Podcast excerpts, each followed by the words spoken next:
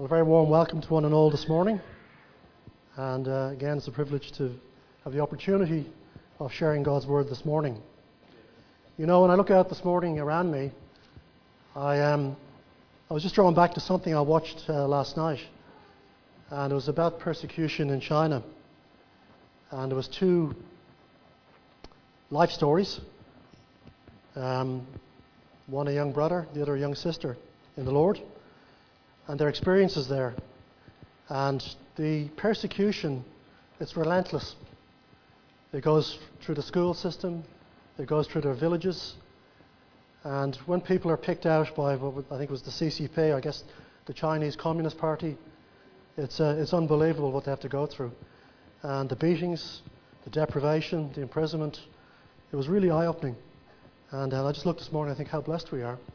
We don't experience that. And uh, these people were just happy.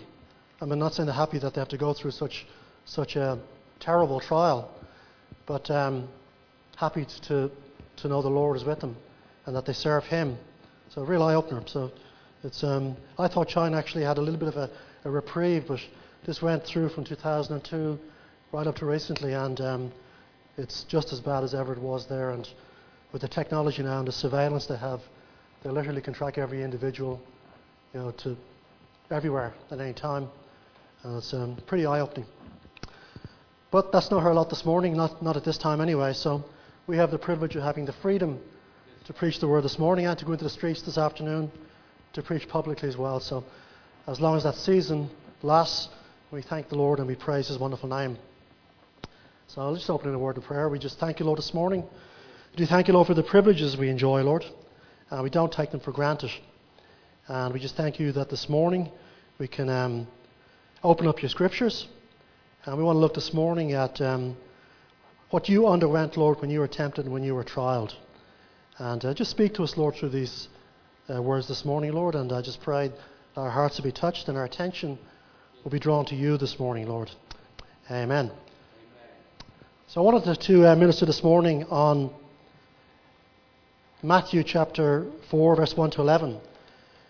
And it concerns the temptation. Some commentators don't like to use the word temptation, they prefer to use the word trial because it's in the context of our Lord Jesus Christ.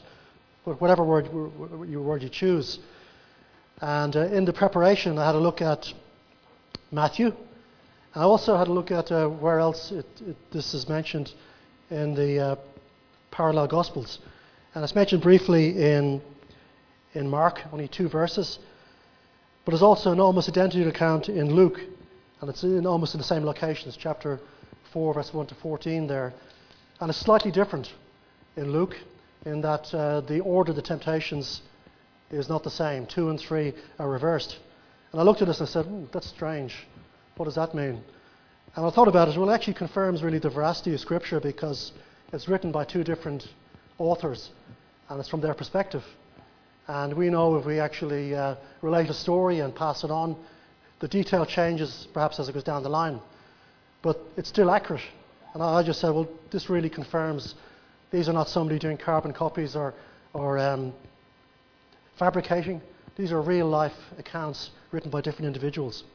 So that was a, something that I learned from the study and it opened my eyes. So the Word of God is very reliable. It's most reliable. Amen. Okay, so the account of the, temptation of our Lord, and as I said, it's a very similar account in the, in the other um, Gospels, particularly the Gospel of Luke.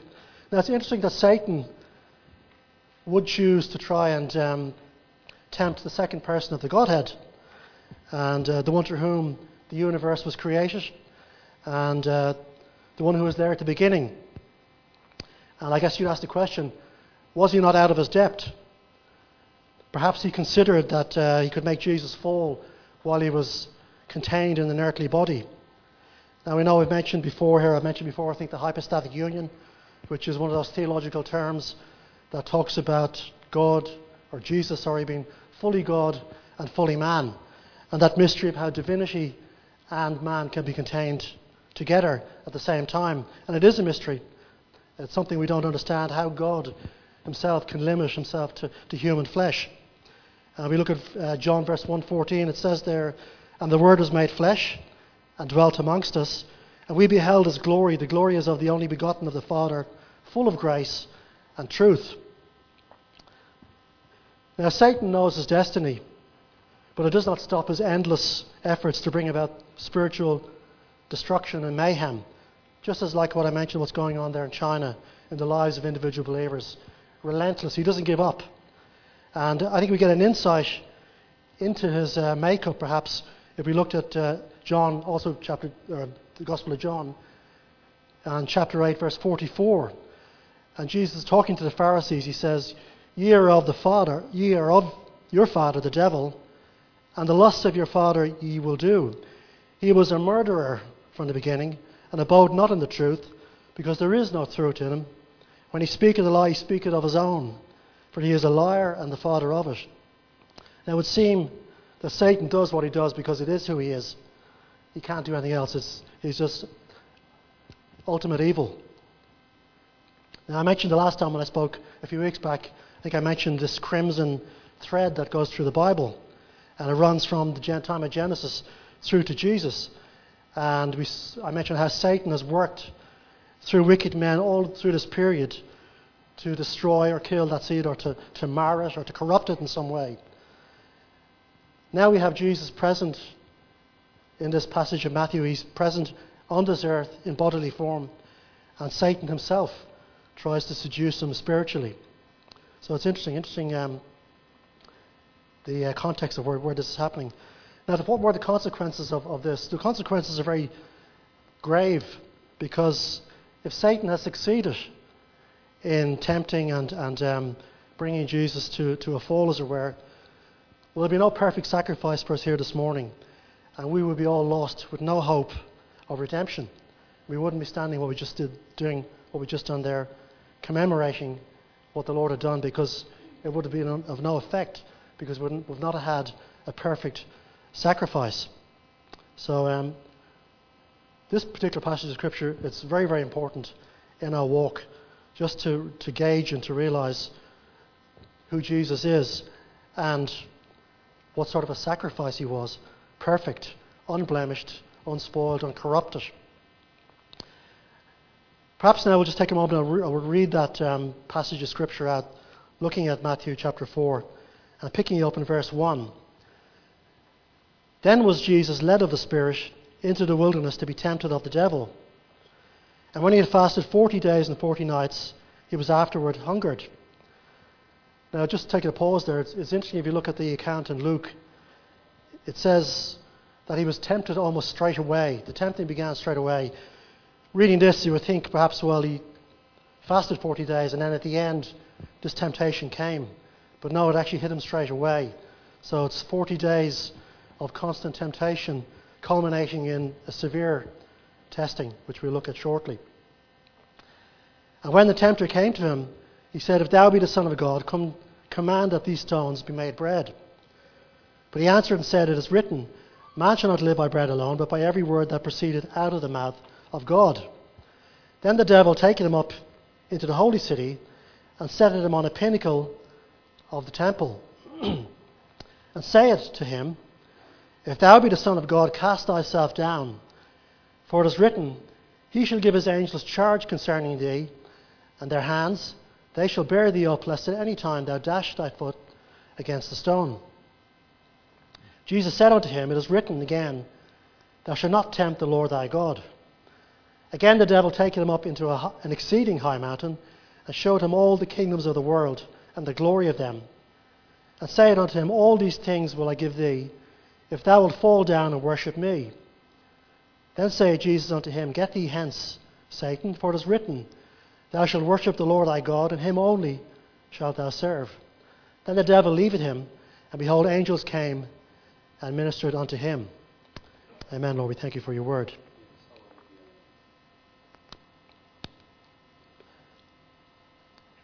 I mentioned context. What's the context of this? Well, reading in the previous chapter, the context is that he's just come from the River Jordan. He's just been baptized to fulfill all righteousness.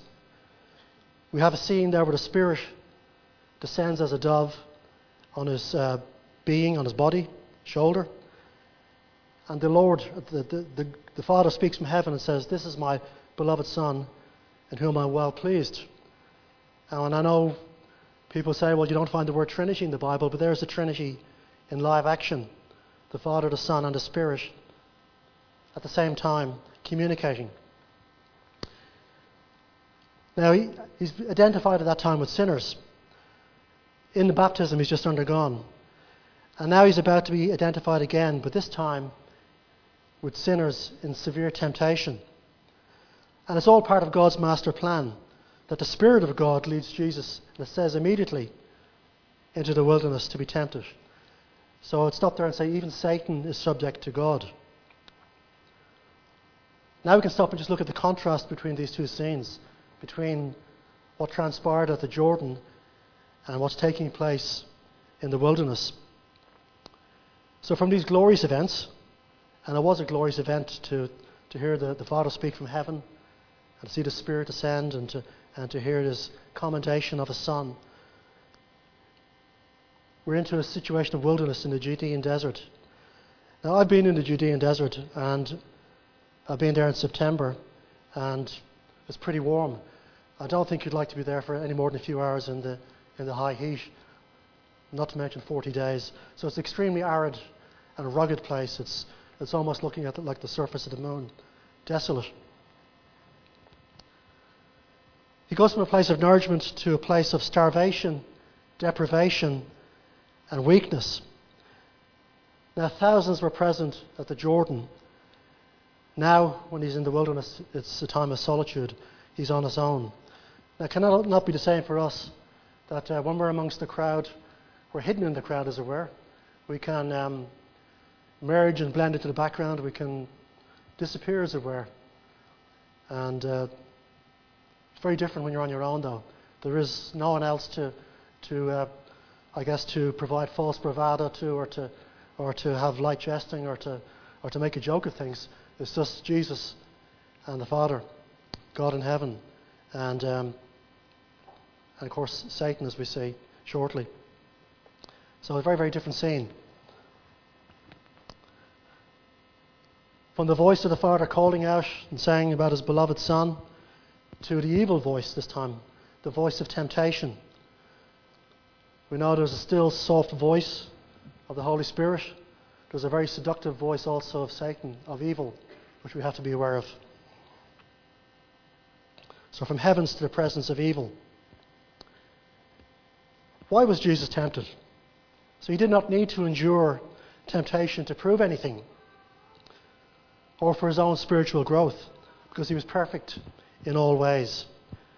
He endured temptation so that he could identify with me and you and to demonstrate his sinless character. And we can have a look at Hebrews 2, verse 18. For in that he himself had suffered being tempted, he's able to succor, it says in the Old King James, or to aid them that are tempted.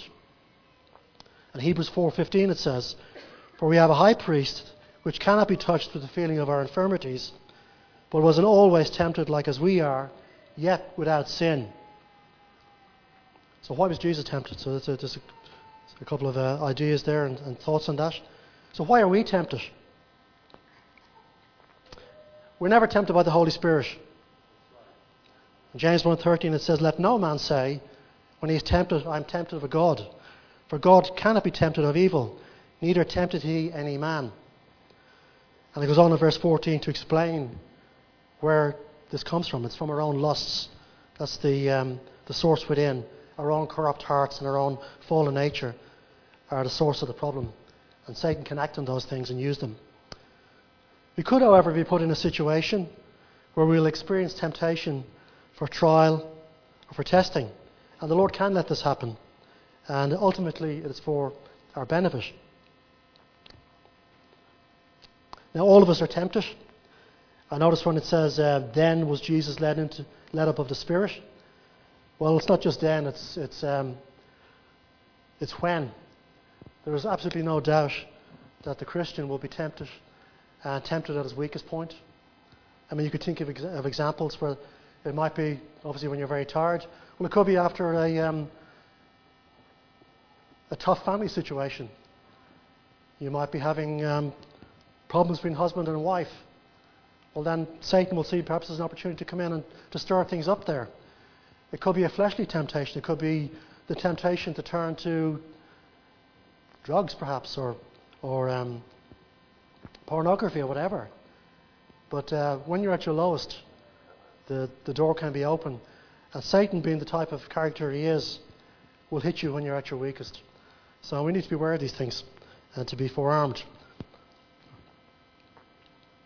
Now, as I said, all of us are tempted, but none of us can say we were tempted to the degree that Jesus was. Tempted by Satan himself.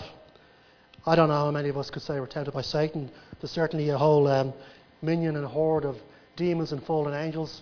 We know that in the creation account, that uh, one third of the angels fell. In Revelations, it talks about 10,000 10, 10, times 10,000. I haven't done the maths on that, but I think it's trying to convey an innumerable number.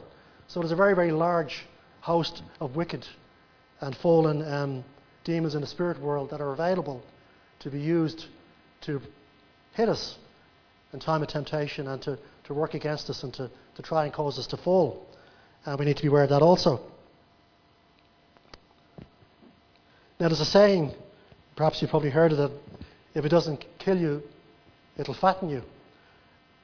You can apply a parallel of that to this that if you can actually come through temptation and endure it, temptation or trial, and overcome it, you're going to be stronger at, at, the, out, at the outcome. And your spiritual stamina will be built up. Now, how do you think you'd feel after 40 days in conditions I've just described? You know, where it's um, very, very high heat, desert, no water. We know that uh, from medical um, information, you would probably last between 40, 45 to 60 days. You wouldn't last more than a week, perhaps, without water. And um, I can even look back to my own country during the times of the uh, the trouble there. Um, many political prisoners, as they call themselves, decided to go on hunger strike, and some died. And some lasted up to 70 days, but they died, or, or those who survived came out permanently damaged and were never the same. So it's, it's, um, this is a fairly serious thing to actually go through 40 days of fasting. And we could safely deduce that Jesus would have been in a very weakened state and physically, as he, you know, we spoke about being fully God and fully man, but as a man, certainly weakened and at a low point and open to, um, to attack. Now, have other biblical characters experienced something similar? Well, the answer is yes. If we look at Moses in Exodus 34, uh, specifically in verse 28, there it mentions that he had 40 days and 40 nights with no food or water. Now, that must have been supernatural because in the natural, you can't survive that. You can't survive more than a week without, without hydration. Elijah in 1 Kings 19.8, it says that he went for 40 days and nights after being fed supernaturally by angels. So the supernatural intervention. Now, after enduring the fast and when he was at his weakest, the onslaught of Satan was at its worst. But Jesus learned obedience through suffering, as it says in Hebrews uh, 5, verse 8. And the past the same for me and you this morning that we often have to pick up our cross, or we should pick it up daily, but we'll often have to suffer um, as part of that walk. And it's just part of our Christian walk, and it's a good thing to be aware of it. It's a bad thing to come into the Christian walk and think, you've probably heard it said before, that it is a bed of roses or it is a pleasant walk. It's not necessarily so. And what I mentioned about China is, uh, is evidence of that. And it's, it's, um, it's not just China, there's people in Australia and people all over the world who are suffering. Perhaps people are suffering in a, as the only saved person in, in an unsaved household, suffering ridicule and torment and whatever. So, so there's a price to pay for, um, for following Jesus. So that's really all by, by way of introduction. So let's look at his first temptation, or trial if you prefer, as I, as I mentioned earlier.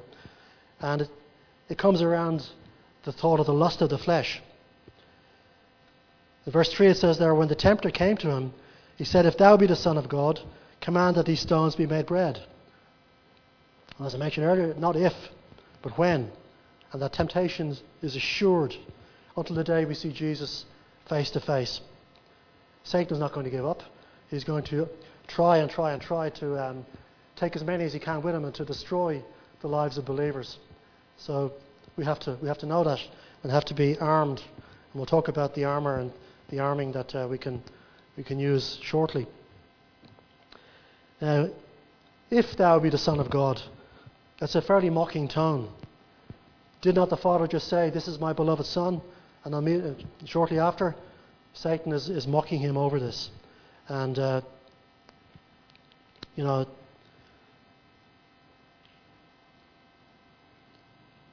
it would have been hard, I think. It would have been hard. I'll try to picture it in my mind's eye. Now, Jesus, he was sinless. He was sinless, or we wouldn't be doing what we're doing this morning here. But he certainly wasn't trialless. He underwent great trial at this time. He went from a place of exaltation, as we mentioned in the Jordan, to a place of extreme trial. Now, it can be the same for us. We can be on a spiritual high one moment, and then we can come under attack.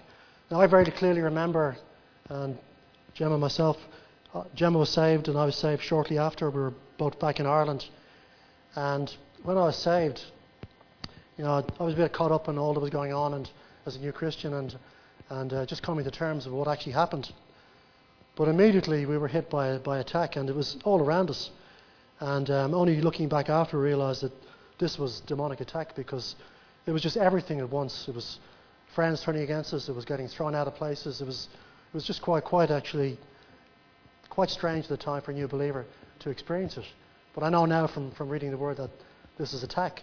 And perhaps many here could testify of something similar that Satan attacks. And um, perhaps often when we're at a high point, or when we think, oh, things are going well, or look at me, or you know, the danger of pride comes in, we'll get attacked. And we need to be, we need to be ready. Now, Satan challenges Jesus to prove his deity by some miraculous works. And in effect, he's saying, Why starve yourself to death when you can actually make food or bread materialize?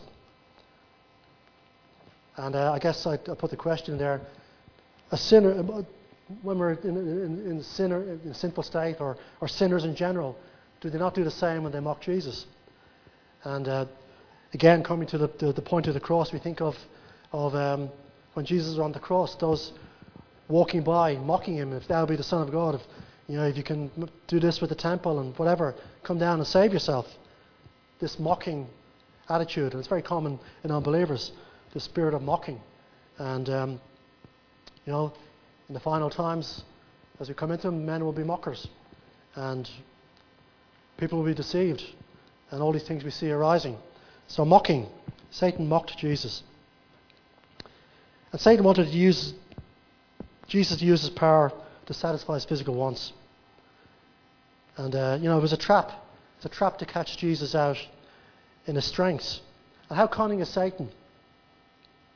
You know, although Satan is defeated, and, uh, you know, he was defeated at, at, the cross. He still has dominion for a period until the time he's judged on this earth. And we'd be wise as believers not to stray off the straight and narrow. That if we put ourselves in his ground and his territory, well, then we're going to open ourselves up to, to, um, to damage. So, you know, he's. Um, you know, I often hear like it's, there's some, some song we used to sing, not here, it was in, in another church, about Satan being under my feet. And it's not really correct. He's under Jesus' feet. He's not really under our feet at all. And, um, you know, we, we're humans. We have a spirit. We're redeemed. The Holy Spirit's in us. But it's not our job to, to tackle Satan that way. You know, we have specific ways in prayer and in the Word of God. But he, uh, this idea that uh, you know, we can dance up and down, he's under our feet, is, is not, not scriptural.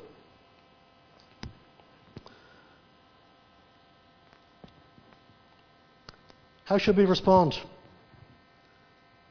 to Satan and his demons when, when such things happen? Well, with the authority of God's word, just as Jesus did. And Jesus uses Deuteronomy 8, verse 3, he says, It's written, Man shall not live by bread alone, but by every word that proceeded out of the mouth of God. Now, if Jesus quotes Scripture, it's good for us to do also. Now, what's more important to us today? To satisfy every want, uh, to give in easily to, to fleshly things, or to sacrifice and obey the Lord? Delayed gratification, we hear that term used. It's good for us. Otherwise, we become soft and spoiled. So it's a good thing to, to resist. It's a good thing to, um, to make sacrifice, whether it be fasting, whether it be giving of your time, whatever, whatever that, that, that, that, it, that is that you're called to do. These, these are good things. And they have a cost. Sacrifice has a cost. That goes without saying. Now, Jesus could have pulled and I just use the term spiritual rank here on Satan. After all, he's fully God and fully man. But he doesn't. He responds here in a way that we can too, with the Word of God. And that's the wonderful example here that we see. That we can actually do what he did. We can respond with the Word of God and um, use that against Satan in situations of trial and temptation. Now, it's important for us to wield that sword, or we're at a big disadvantage. It's a good thing to memorize Scripture. It's a good thing to have Scripture in your heart for such occasions. And we don't have to yield to his temptation. We know the Lord has said that he has made a way of escape for his children. So, you know, we bear that in mind that um, he won't put anything on us or allow anything to come upon us that we don't have the ability to, to overcome, but in a, in a biblical way. The next temptation concerns the pride of life. And it says there in 5 to 7 Then the devil taking him up into the holy city and set him on a pinnacle of the temple and said unto him, If thou be the Son of God, cast thyself down, for it is written, He shall give his angels charge concerning thee, and in their hands they shall bear thee up, lest at any time thou dash thy feet upon a stone. Now, when I read this, I wonder did Satan conjure up some sort of a vision? How did this happen? Do you think it's in his power to physically take someone to another location? I know that people who get involved in the occult are known to be involved in things, demonic things such as astral projection and going places. We hear of that. Or could it be like Philip and the Ethiopian in Acts chapter 8? Or like Paul's vision later on in Acts? Or perhaps this is a specific occasion where the Lord allowed these things to take place. It Doesn't say there, but it's just interesting to ponder on that. Does Satan know Scripture? Yes, he does. This time he quotes from Psalm 91, but he omits some of the text. Again, Satan tries to trick Jesus into exercising supernatural power. So in this first temptation, it was a physical need, hunger. This time, it's really for Jesus, in a sense, to show off his power. Remember again, he was fully God and fully man and could do so. Now, we, mankind, in general, we're like that. We're drawn to the spectacular. We're attracted by signs and wonders. You know, if we could do such things, it would puff us up and it would fill our pride. It would fill up our pride. You know, it's a. Uh, I can think of examples. It's like when you when you have, I guess, preachers who to get a title like um, they can always heal people or they can they can foretell the future for people, you know, uh, or you know, prophesy in that way, or make gold dust materialize, or whatever.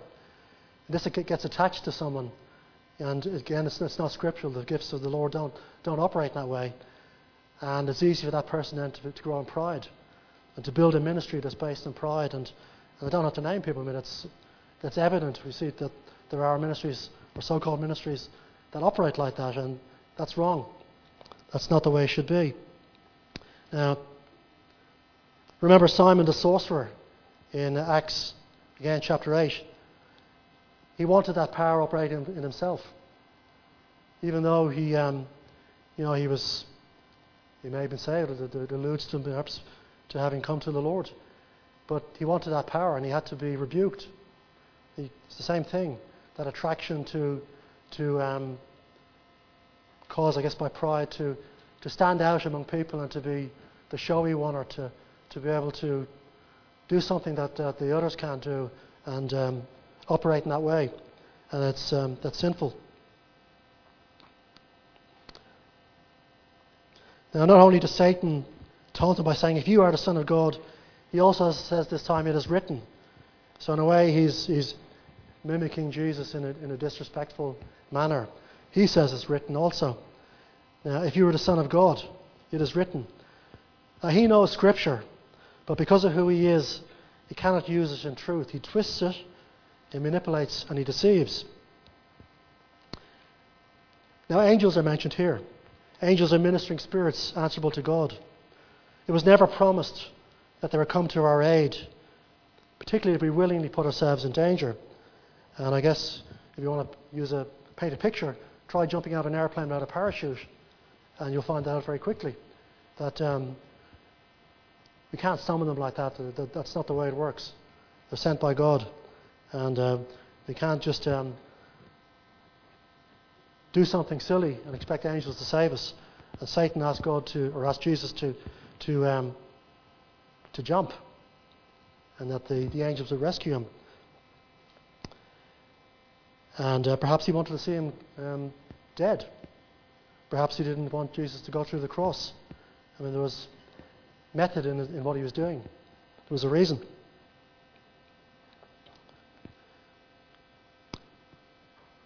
Now, I guess the warning is there for us as believers that we should rightly divide the Word of God as Jesus did. And a false preacher can deceive, he can manipulate you through Scripture, or he can use Scripture out of context, or he can not employ the whole, the whole counsel of God. And what does Jesus do this time? Again, he, he replies from Deuteronomy, this time 6.16. It is written, Thou shalt not tempt the Lord thy God. God is not a genie. He's not there for us to um, grant our wishes every time we, we want something. That He must not tempt Him that way. That we must approach Him in reverence and in fear and accept His answers as what's good for us. Final temptation is the lust of the eyes. And reading then in verse 8 to 10, it says, Again, the devil, taking him up into an exceeding high mountain, and showed him all the kingdoms of the world and the glory of them, and said unto him, All these things shall I give thee, if thou wilt fall down and worship me. Again, there's no shortcut from the cross. Satan, as I mentioned earlier, has got temporary dominion because of the sin of Adam. But ultimately, the kingdoms are not his to give. And if you recall Psalm 2, which we looked at a few weeks ago, in verse 8 it says there, Ask of me, and I'll give thee the heathen or the nations for thine inheritance, and the uttermost parts of the earth for thy possession. That's to Jesus. They don't belong to Satan. He's got temporary dominion only. And his time will come when he has to go through judgment and he'll be dealt with. Jesus also made it clear that his kingdom was not of this world. And he does that in John 18, verse 36. So, um, why would he be attracted by, by the offer of an earthly kingdom when his kingdom is not of this world.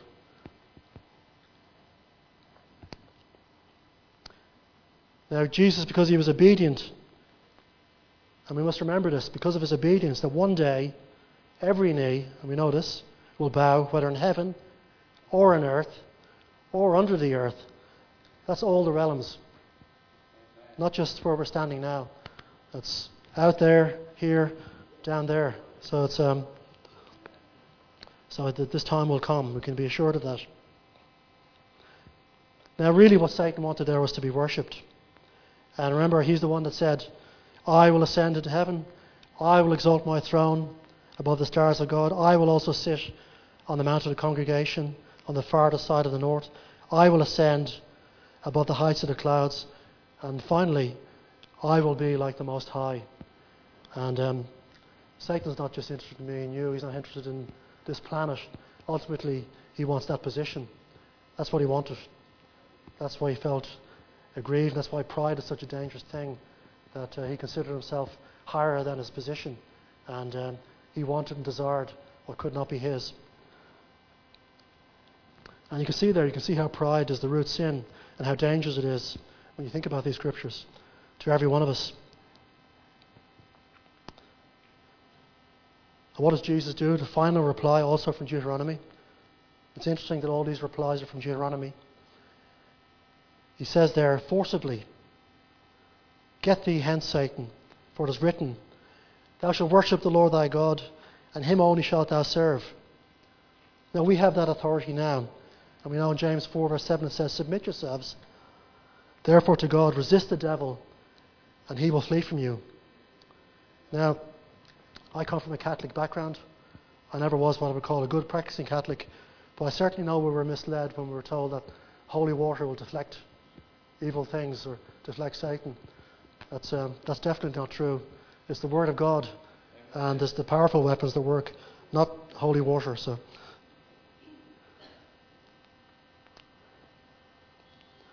What was the aftermath? So we've come through these three trials. What was the aftermath? Well, verse 11 says, Then the devil leaved him, and behold, angels came and ministered unto him.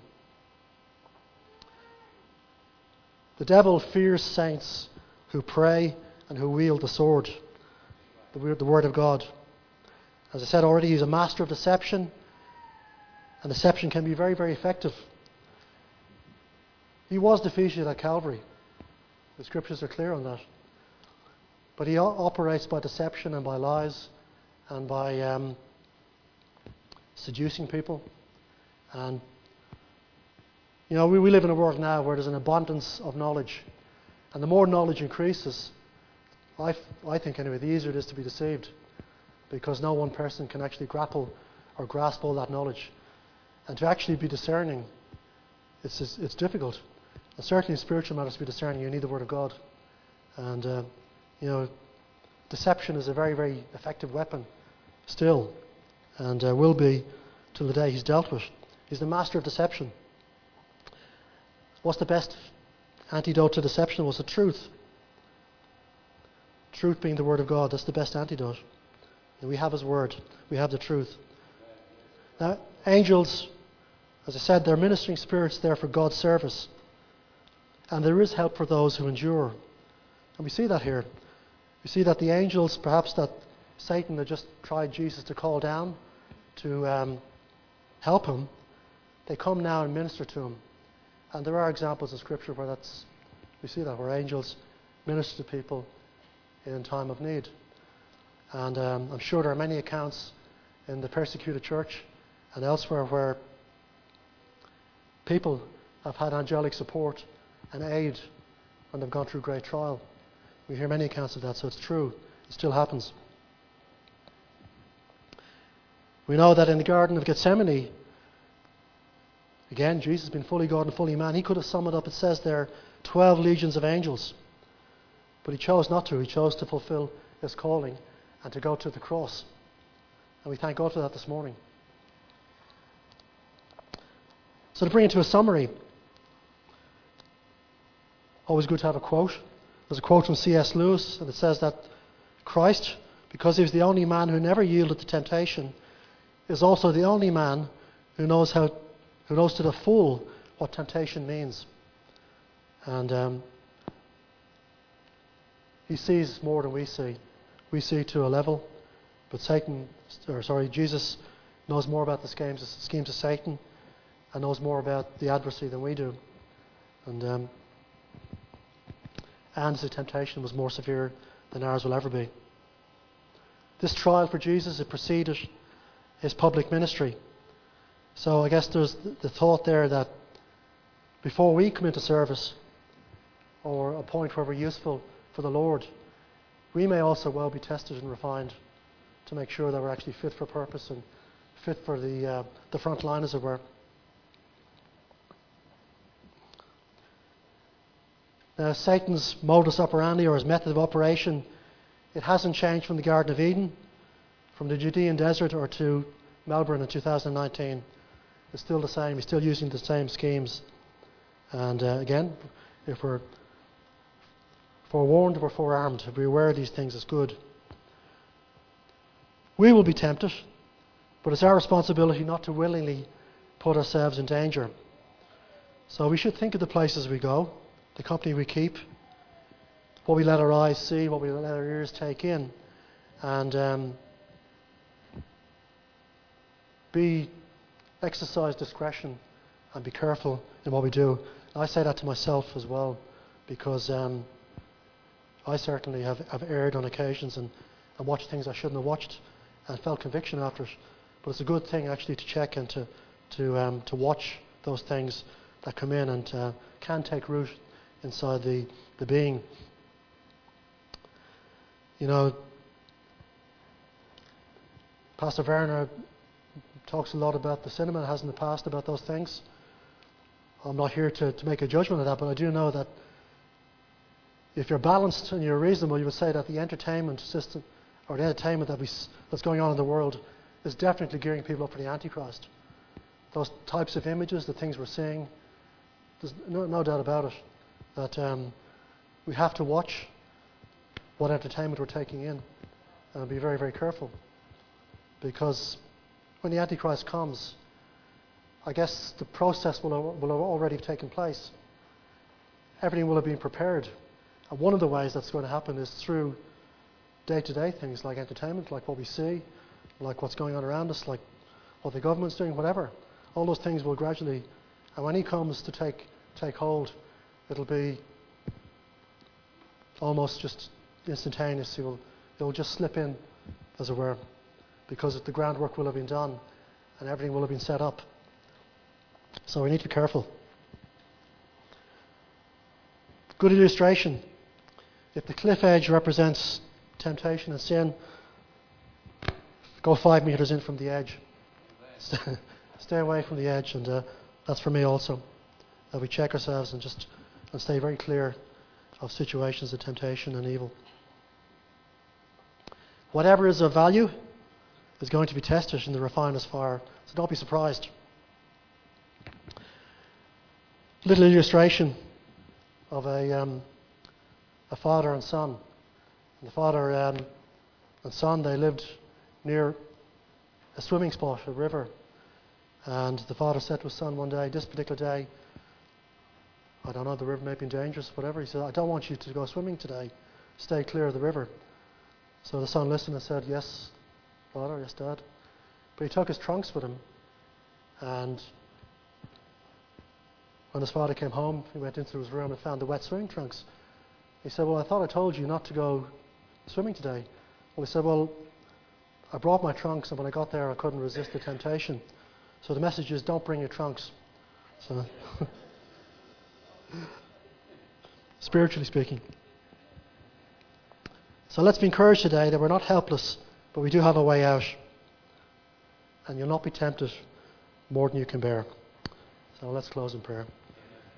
Yeah, we thank you, Lord, for your word this morning, Lord. We thank you, Lord, that it's uh, good for us, Lord, and it's um, good for doctrine and reproof and all those areas, Lord, that uh, we need, Lord. And we just pray this morning that that you will just cause us to be aware of what's going on around us and to check ourselves daily, to check ourselves against your standards, and to be strengthened, strengthened in, in the Word and strengthened in Jesus. Amen. Praise the Lord.